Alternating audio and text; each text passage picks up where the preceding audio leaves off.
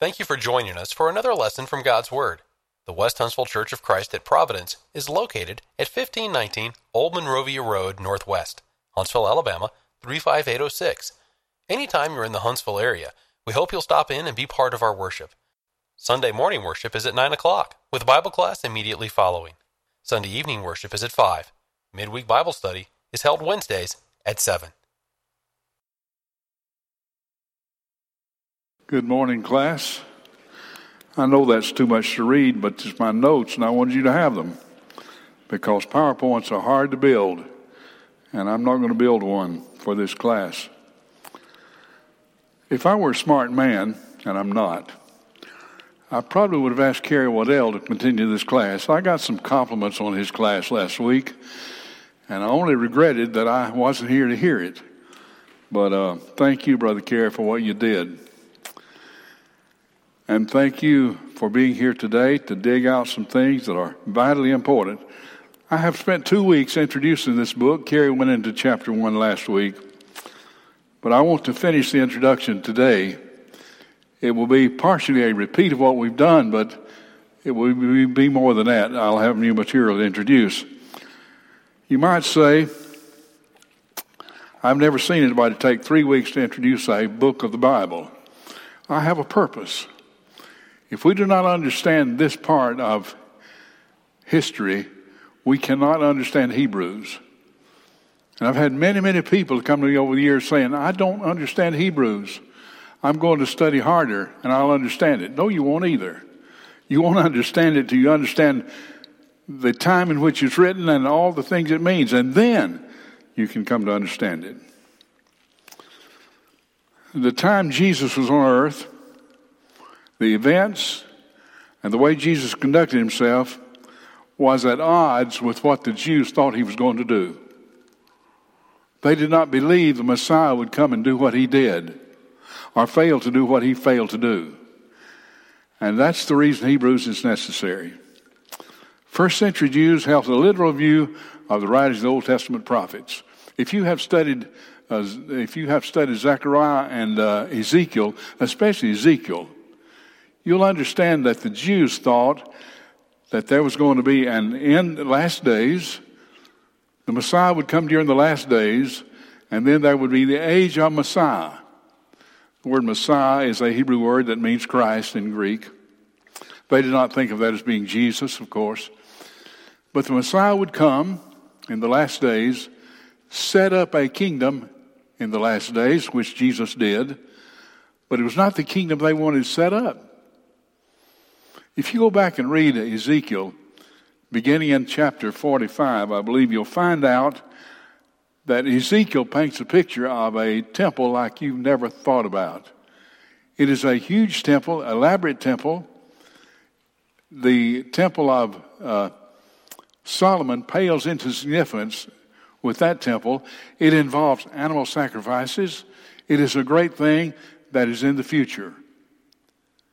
And the Jews took that to mean that their dispensation, the new one, the Masonic age, the, uh, I'm sorry, the Messiah age, would have that in that age, which is a violation of every principle in the Bible I know of. Jesus Christ was sufficient on the cross when he died to forgive all sins and not remember them again, to pay for all sins. They did not understand that. They believed the rituals of the Old Testament would continue and be fulfilled in this great temple that Ezekiel talked about. Now, the great temple Ezekiel talked about was the church. If you go back and study those passages, you'll say, Where did you get that? It has to be that way because the greatness of the temple and the greatness of the sacrifices show that it's something uh, prophetic language. It's something presented prophetically, which represents Christ and His church.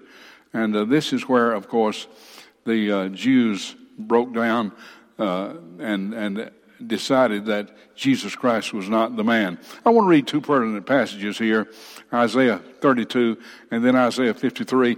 And I want you to see these passages, what they are. Listen to what David said in Isaiah 32 Behold, a king, K-I-N-G, a king shall reign in righteousness, and princes will rule with justice. A man will be as a hiding place from the wind. and a cover of the tempest, as rivers of water in dry places, as the shadow of a great rock in a weary land. The eyes of those who see will not be dim. The ears of those who hear will not will listen. The heart of the rash will understand knowledge, and the tongue of the stammerers will be ready to speak plainly. Around 1920, a man by the name of Judge Rutherford, a uh, Jehovah's Witness, wrote a book entitled Millions Now Living Shall Never Die. It was the end of World War I. Men were coming home with one leg, with one eye or no eyes, with no hearing, maimed in every such way. And he said, in 1925, all of these people will be restored according to this passage. Judge Rutherford was wrong. He lived to know that, of course, and uh, of course the Jehovah's Witnesses got busy and banished the book, but it's still around. I have a copy of it. Thank God. Isaiah 32 is not to be taken literally. It is a figure of speech projecting the time when Jesus Christ would come and establish his kingdom. Now look at Isaiah 53. Isaiah 32 has built him up as this great king, and they saw him as a king in, in kingly garments. They saw him as one that miraculously made everything all right on earth. But then Isaiah 53 says, Who has believed our report? To whom is the arm of the Lord revealed? He shall grow up before him as a tender plant, as a root out of a dry ground. He hath no form of comeliness. And when we see him, there is no beauty that we should desire him. He is despised and rejected by men. That's the same man spoken of in Isaiah 32 1. He is despised, rejected of men, man of sorrows, acquainted with grief, and we hid as it were our faces from him. He was despised, and we did not esteem him. Surely he has borne our griefs and carried our sorrows, yet we did esteem him stricken, smitten of God, and afflicted. If we went ahead and finished this chapter, we would find that he was crucified or that he was made his death with the wicked, with the rich in his death. He had done no violence, neither was in his seat found in his mouth, but it pleased the Lord to bruise him. Now, how do you how do you make Isaiah 32 and Isaiah 53 talk about the same person? Because they're both prophetically speaking, and they're both speaking in a way that has merit and right, but they're speaking same man in different ways. The first century Rome uh, dis- destroyed Jerusalem. General Titus destroyed the city and the temple in AD 70. That's significant. Remember AD 70. Forty years earlier, Jesus prepared his followers for that destruction. Now, the Jews did not see the temple as being destroyed. Yeah, there was going to, going to be a greater temple, but that temple was not going to be destroyed. But listen to Jesus, Matthew 24. This is new material for this class. I must read it. Jesus uh, went out and departed from the temple, and his disciples came up to show him the buildings of the temple. And Jesus said, Do you not see all these things? Assuredly, I say to you, not one stone shall be left upon another that shall not be thrown down. I remind you that temples were museums and they were banks. They had a lot of things that we could say about them. But when a temple was destroyed, the stones were broken apart because there was gold inside, sometimes stored away. Every stone was broken apart when the temple was destroyed. Now, as he sat on the Mount of Olives, the disciples came to him privately and saying, Tell us, when will these things be? And what will be the sign of your coming and of the end of the age? Not talking about the end of the world here, talking about the end of the age. Remember also, as he was about to ascend into heaven, they said, Will you at this time restore the kingdom to Israel? What are they looking for? The Messianic age. They believed he was the Messiah. Most Jews didn't, but they did. So he was coming to set up a kingdom in Jerusalem where he would reign on the throne in Jerusalem and he would continue to rule the earth. Everything would be perfect. No blind people, no deaf people, no lame people. Everything would be perfect. Well, okay, will you at this time restore the kingdom to Israel? And Jesus rebuked them for saying that. They were thinking wrong. I want to go on in verse 24, uh, chapter 24, and look at this. There are so many people today who believe that this part of the passage refers to them. I was speaking to a woman one time in personal Bible study in some foreign country, and she was telling me how that the Lord is coming back, and she referred to this passage. Now look to what, what he said in verse 14 beginning.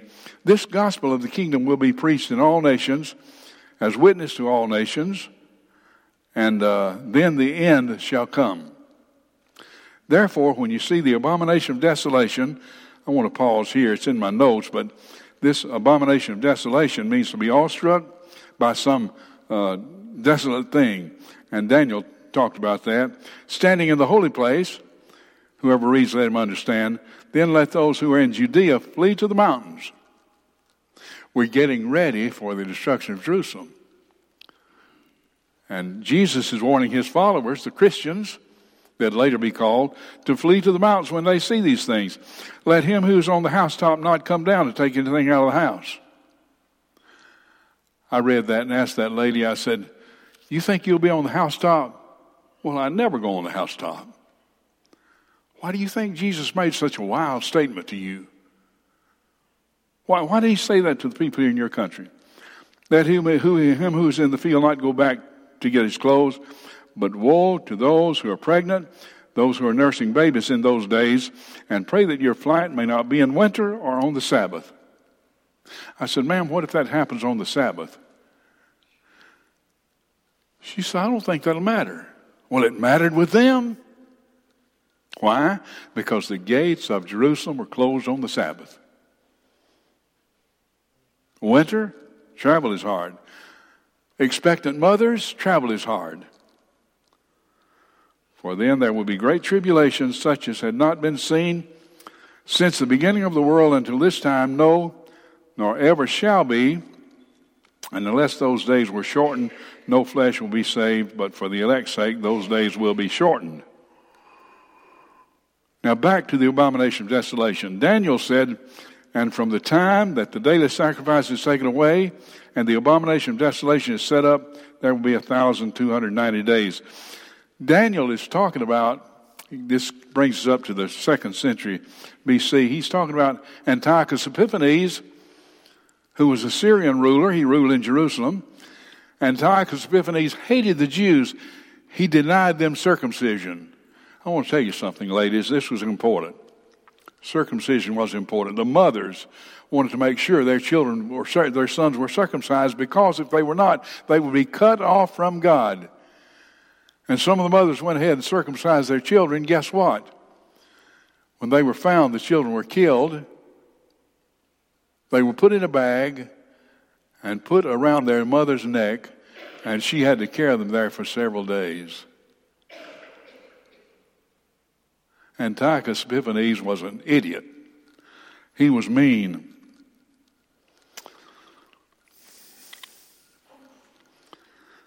He set up an altar to the temple of Zeus. That is in God's temple. The temple to Zeus. Zeus was the god of all gods in Greek. He offered pigs on the altar. Pigs on the altar in Jerusalem. Unclean, unclean. And desecrated the most holy place. Just goes barging in the office of God Almighty desecrates it. In 87, General Titus did some of the same things. He took the image of Emperor Vespasian into the temple. He killed 1.1 million Jews in Jerusalem. Somebody says, How in the world did we get that many Jews in Jerusalem? It was the Passover when Titus attacked the city. Not only were the gates closed and locked, the Christians had escaped, obviously. The gates were closed and locked, and the Jews on the inside were fighting each other. There were three groups of Jews on the inside of Jerusalem that were fighting each other while Titus and his army is riding around the city. Josephus being a witness to this. And he destroys Jerusalem, kills 1.1 million Jews, and piles the bodies on the altar or around the altar. The abomination of desolation again Daniel spoke of Antiochus Epiphanes, and in a figure spoke of this time when Titus would do some of the same things. Matthew 24, 34, surely Jesus said, I say to you, this generation will by no means pass away till these things take place. And of course, Jesus said that again in Mark 9, 1. Assuredly I say to you, there are some of you that shall not taste of death, standing here that shall not taste of death till they have seen the kingdom of God present with power. Rome's attempt to honor Titus didn't work.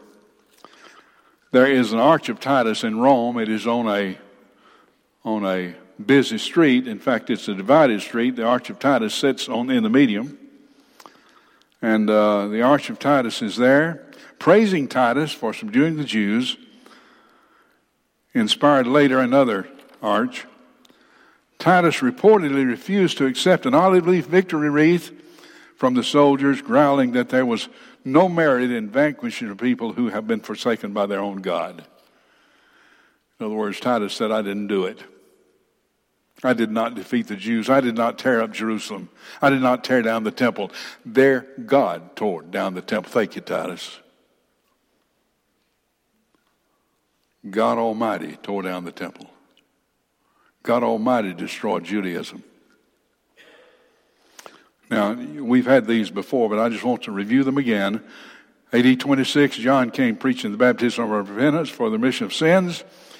Acts 1 8, Jesus said, uh, You shall receive power when the Holy Ghost has come upon you. This is AD 30.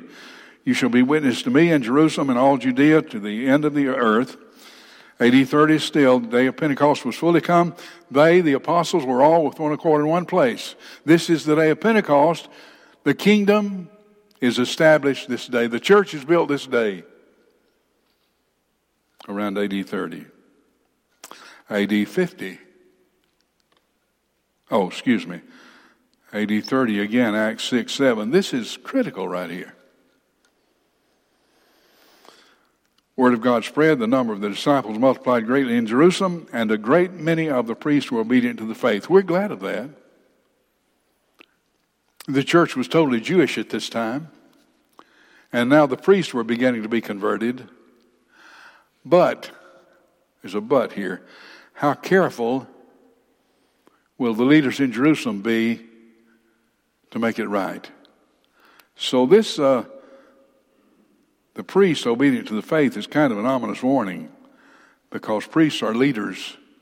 And even though they accepted fully the gospel of Christ, they still have a history. Not only their history, their fathers, their grandfathers, great grandfathers, all the way back to Moses. Something to be very proud of. Hmm. AD 52. We're 22 years away from the time the church was established. Paul says, but on the contrary, when they saw that the gospel for the uncircumcised, the Gentiles, had been committed to me, Paul, as the gospel for the circumcised to Peter, for he who worked effectively in Peter for the apostleship to the circumcised also worked effectively in me toward the Gentiles. So here's Paul, here's Peter. Paul, apostle to the Jews, uh, uh, excuse me, Peter, apostle to the Jews, Paul, apostle to the Gentiles when James, Cephas, and John, who seemed to be pillars, perceived the grace that had been given to me, they gave to me and Barnabas the right hand of fellowship, that we should go to the Gentiles and they go to the circumcised. This is the beginning of the first missionary journey. Acts 21. We've been through this a number of times, but just briefly, I won't dwell on it. But when Paul returns from his third missionary journey, he is called in by the leadership of the church there. He gives a report on the great success he's had among the Gentiles, and they say, Thank God, thank God. Now there's something you need to know. You see, brother, how many thousands of Jews there are who have believed, and they are all zealous for the law. It's Jesus plus Moses' law for them which corrupts Jesus. And then they recommended to Paul, ordered Paul to do a certain thing in the temple. He did it. And uh, the book of Acts closes. Paul is still a prisoner in Rome when the book of Acts closes, AD 62. So for four years he's been a prisoner. He is said to be released. Secular history says that. I don't know it. And then he was brought back to Rome and executed. The importance of Christ plus no one or nothing. That is what Christianity is. Christianity is Christ plus nothing. And that's what the book of Hebrews is about. It was not so in the first century. There were too many Jewish influences that said, okay, we, okay, we believe Christ, we'll obey him, we'll do what he wants us to but we will circumcise our children because if we don't, they'll be cut off from God. That's our custom. It's what the Bible says. Ouch. And then Hebrews 6 1 says, Leave the discussion of elementary principles of Christ. Don't drag Moses' view into Christianity. Hebrews 8:13 says uh, God promised he would give a new covenant. When he said that, he said the old covenant is obsolete, and it was. And God is going hard toward Pentecost from Jeremiah. And the Hebrews writer says, Now what is becoming obsolete is growing old and ready to vanish away. What? What, what, what, what you talking about here? We're, we're in Hebrews 8.13. We're in the middle of the 60s. We're in AD 65. The church started in AD 30. And we're still struggling with the old law. The old law was nailed to the cross. Get this. On the day of Pentecost, well, really at the cross of Christ, Judaism ended and Christianity began. That was announced, brought to pass less than two months later, the day of Pentecost. But the world didn't know that. Jerusalem didn't even know that.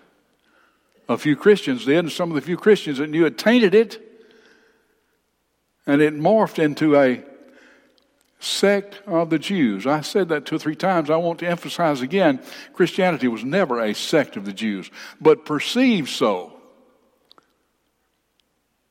by the world, by the Jewish population, as a matter of fact. And evidently, some of the Jews in the church believed it was a sect of the Jews. And God said, I'm going to stop that. Look at Hebrews 12, 26. Yet once more, Incidentally, I wish I knew the mind of God. I don't, except what He's revealed it to me. This passage here seems very clear to me. And I told somebody the other day, I said, I get scared when I see things that some Bible scholars can't see. He said, Are you scared of them or yourself? I said, I'm scared of myself. But uh, just look at this. Yet once more I shake not only the earth, but also heaven. God shook the earth at Mount Sinai the mountain that cannot be touched, and brought in the old law. Eh, I shake not only the earth but heaven, yet once more indicates the removal of things that are being shaken, as of things that are made, that the things which cannot be shaken may remain. What's he going to do? It seems to me he's going to shake the foundation of Judaism. It's going to collapse for good And Christianity cannot be shaken. Therefore, since we are receiving a kingdom, I thought they received that kingdom on Pentecost. They did. But now they're going to know it. Which cannot be shaken. Let us have grace by which we may serve God acceptably with reverence and godly fear, for our God is a consuming fire. Now, there's not a person in here that's a member of the church that could not quote Hebrews 10:25.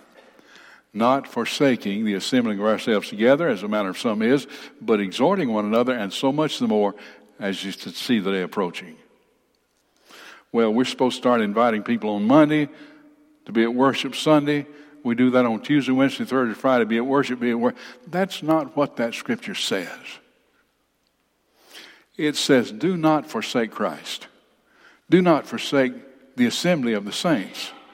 Do not do that. Do not go off back into Judaism because the day is approaching. Get more fervent about it because the day is approaching. This is in AD 65, 66. The day is going to be AD 70 because then Judaism is going to be all over. And if you sit there and say, well, the Jews still exist, Judaism as it was in the first century does not exist anymore. Had a conversation at 40,000 feet with a man who I suppose was a rabbi. And he let me know real quick there were no animal sacrifices offered anywhere because they didn't have a temple. I didn't argue with him. They said, he said, We've substituted prayers for the temple, for the sacrifices. We don't have animal sacrifices anymore, we just pray. There's a great deal of difference between prayer and an animal sacrifice. I don't think he knew that.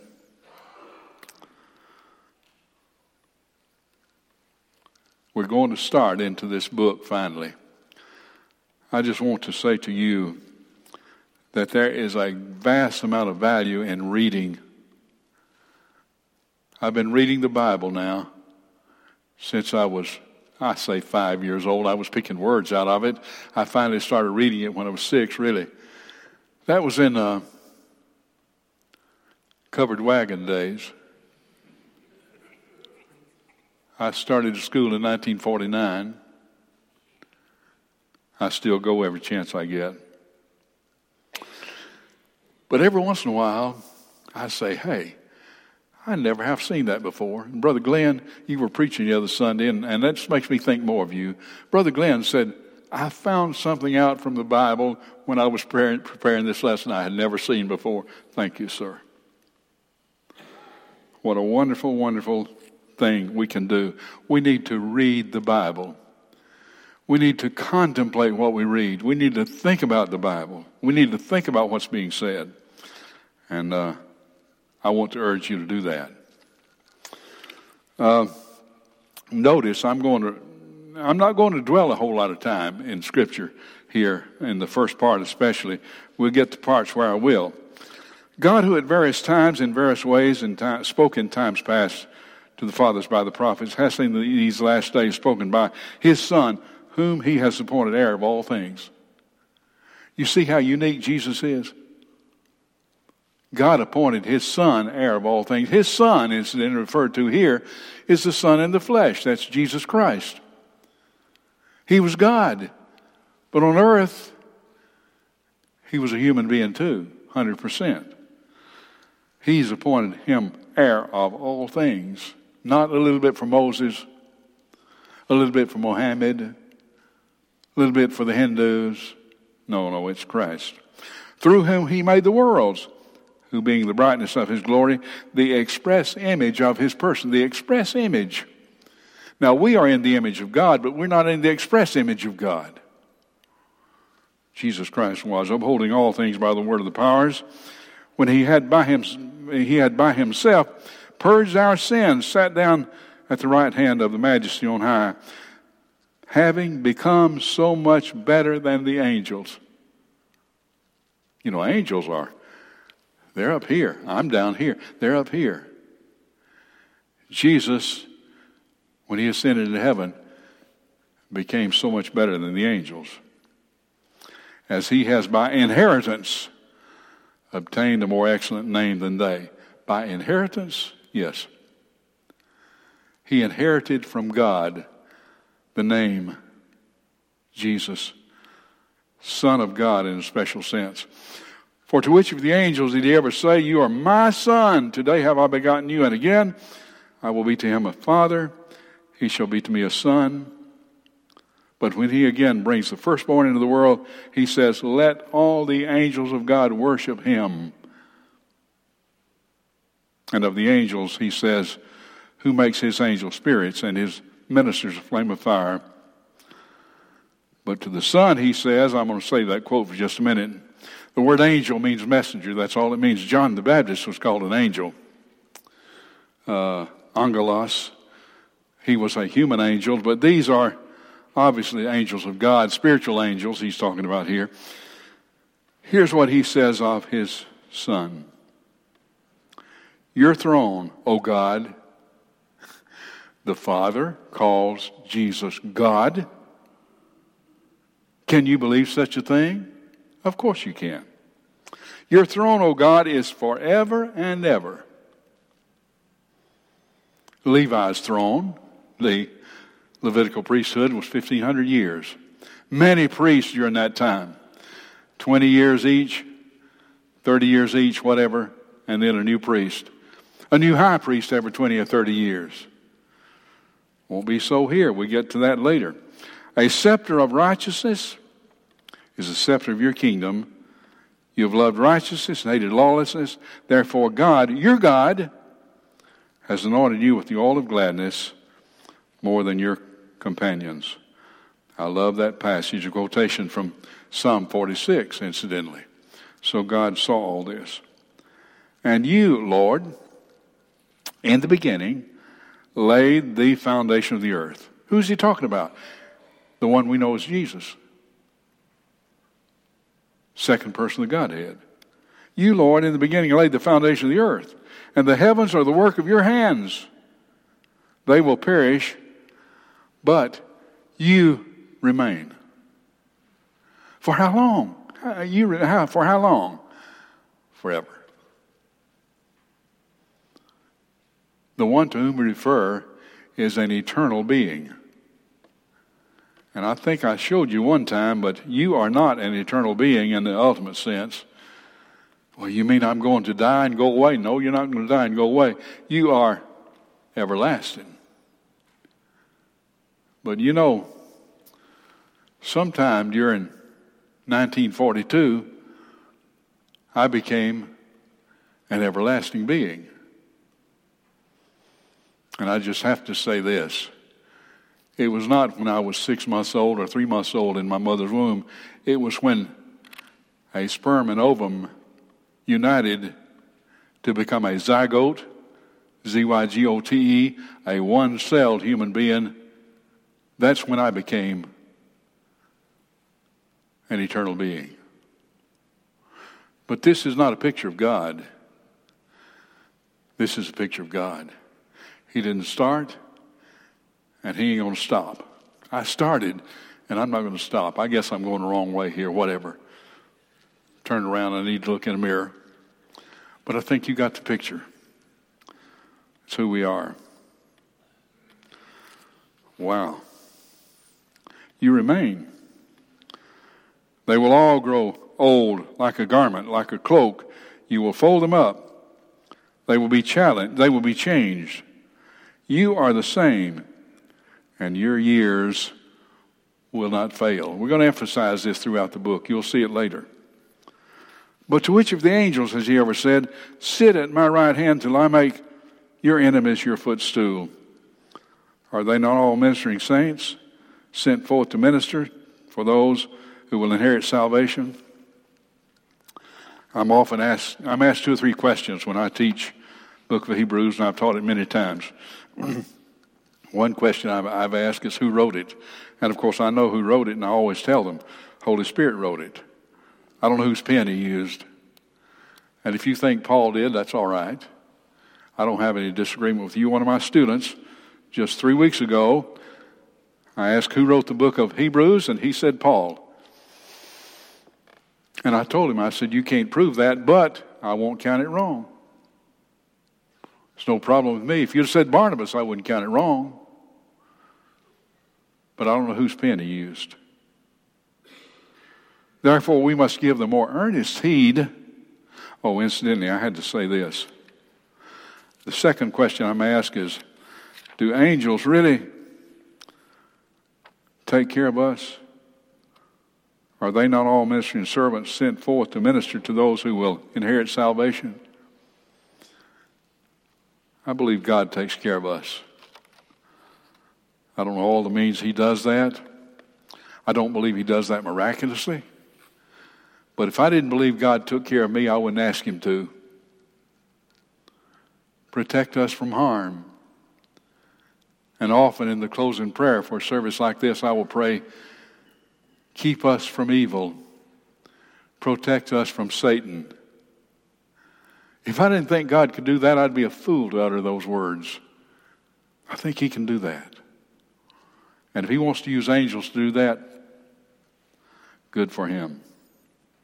Therefore, we, may, we, we must give the more earnest heed to the things which you've heard, lest we drift away, lest we glide by, is what literally said here. You know, it's easy for us to say, well, everything's going so well. We love, uh, love what we're doing. I can just sit back and take it easy. I know, I know enough to uh, get by.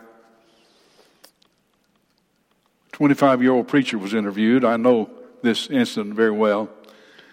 The elders asked him, did not happen at West Huntsville. Elders asked him, What do you plan to change over the next five years? He said, Nothing. I am what I want to be. Really? Now I'm going to change your preaching? No. I have my sermons already. He probably had 200 sermons that last two years. And then he can move use them again. Then he can move. And then he can move. No work, no study. He has it made. No, he doesn't. I've been preaching since 1963.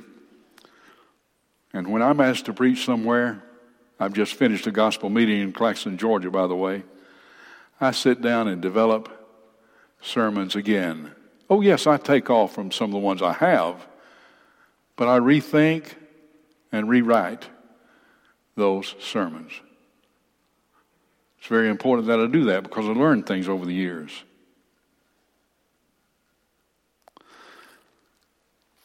For if the word spoken through angels proved steadfast, and every transgression and disobedience received a just reward, the word spoken through angels that's the Old Testament.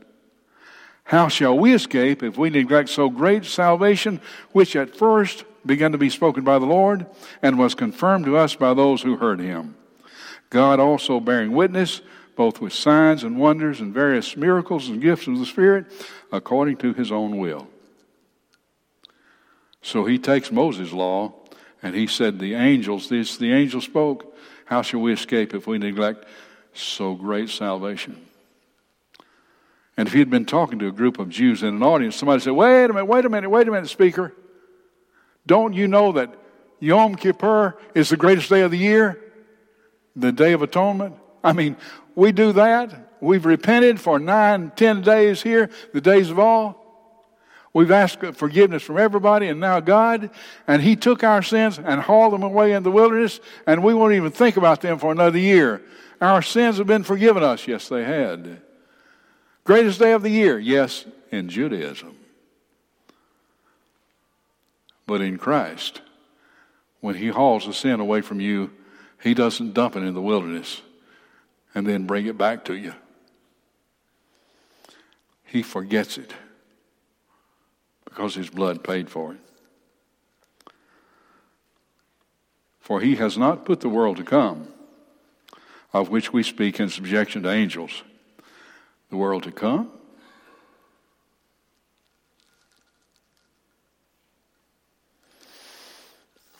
Here we are. AD 66, 67, whatever. And the writer saying he has not put the world to come, of which we speak in subjection to angels. Heaven? I don't think so. I think he's talking about the Christian age. They're already in the Christian age. Yes, but the world doesn't know it. The temple has to be destroyed. Judaism has already collapsed, but they don't know it. It will collapse and everybody's going to know it. There's going to be a new world. It will be the Christian age. Christian age already in progress, 40 years. Again, it's going to be defined, not a sect of the Jews. It's a different, different thing altogether. And here's a difficult passage. One testified in a certain place saying, What is man that you're mindful of him? What's man there, mankind? Or the Son of Man that you take care of him? What's the Son of Man, mankind?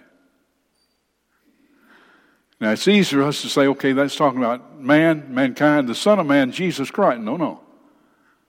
Not Jesus Christ. Consider the context. You have made him a little lower than the angels.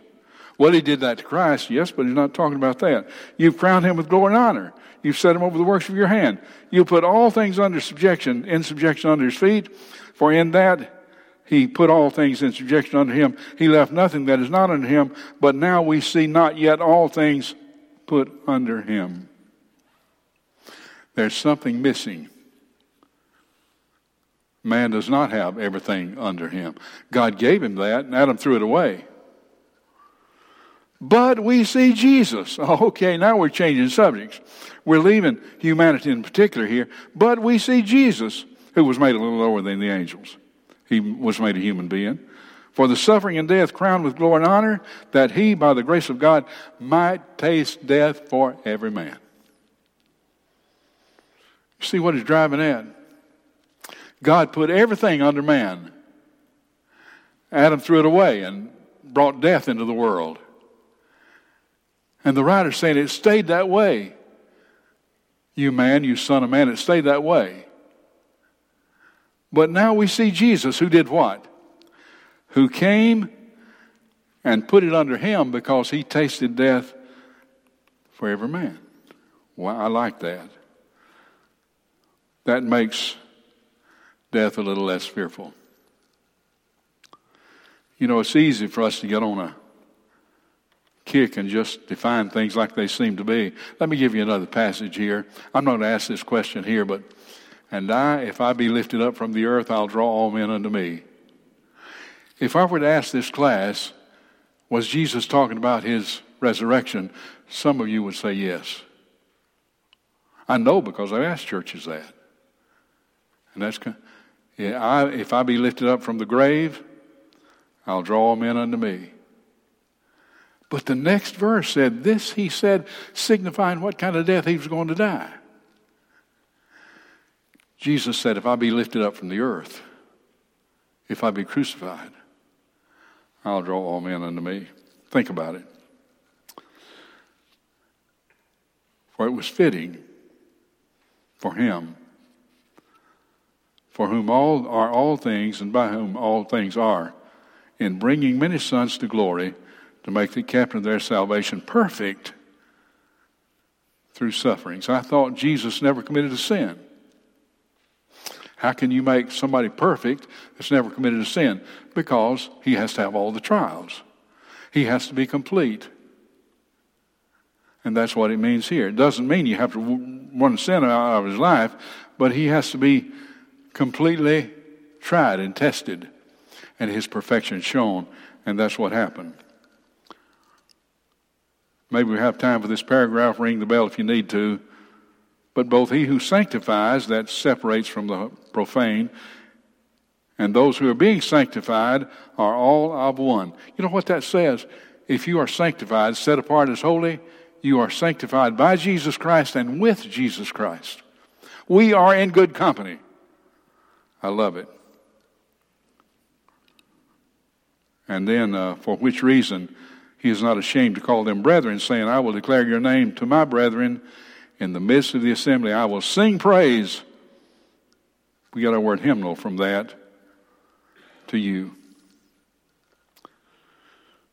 We can, uh,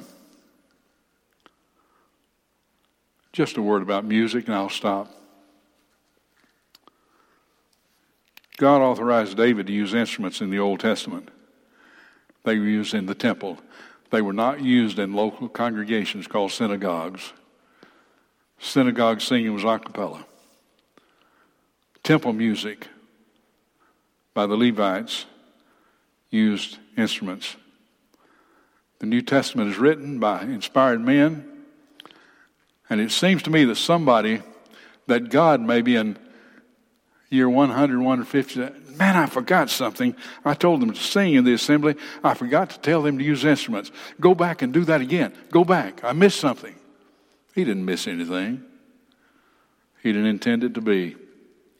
Thank you, elders, for letting that be at West Huntsville. If you have questions, go ask Glenn. Let's bow. Father, thank you for our blessings. Thank you for protecting us. Thank you for giving us wisdom and knowledge that we may take your word and apply it to our lives. Thank you for this church. Bless us till we meet again. We pray through Christ. Amen. Don't run in the hall. We hope you have enjoyed this lesson from God's Word. If you would like to continue your study of New Testament Christianity, please send your name and address to World Bible School, West Huntsville Church of Christ, 1519 Old Monrovia Road Northwest, Huntsville, Alabama 35806. Or if you prefer, send your name and address by email to wbs at westhuntsville.org.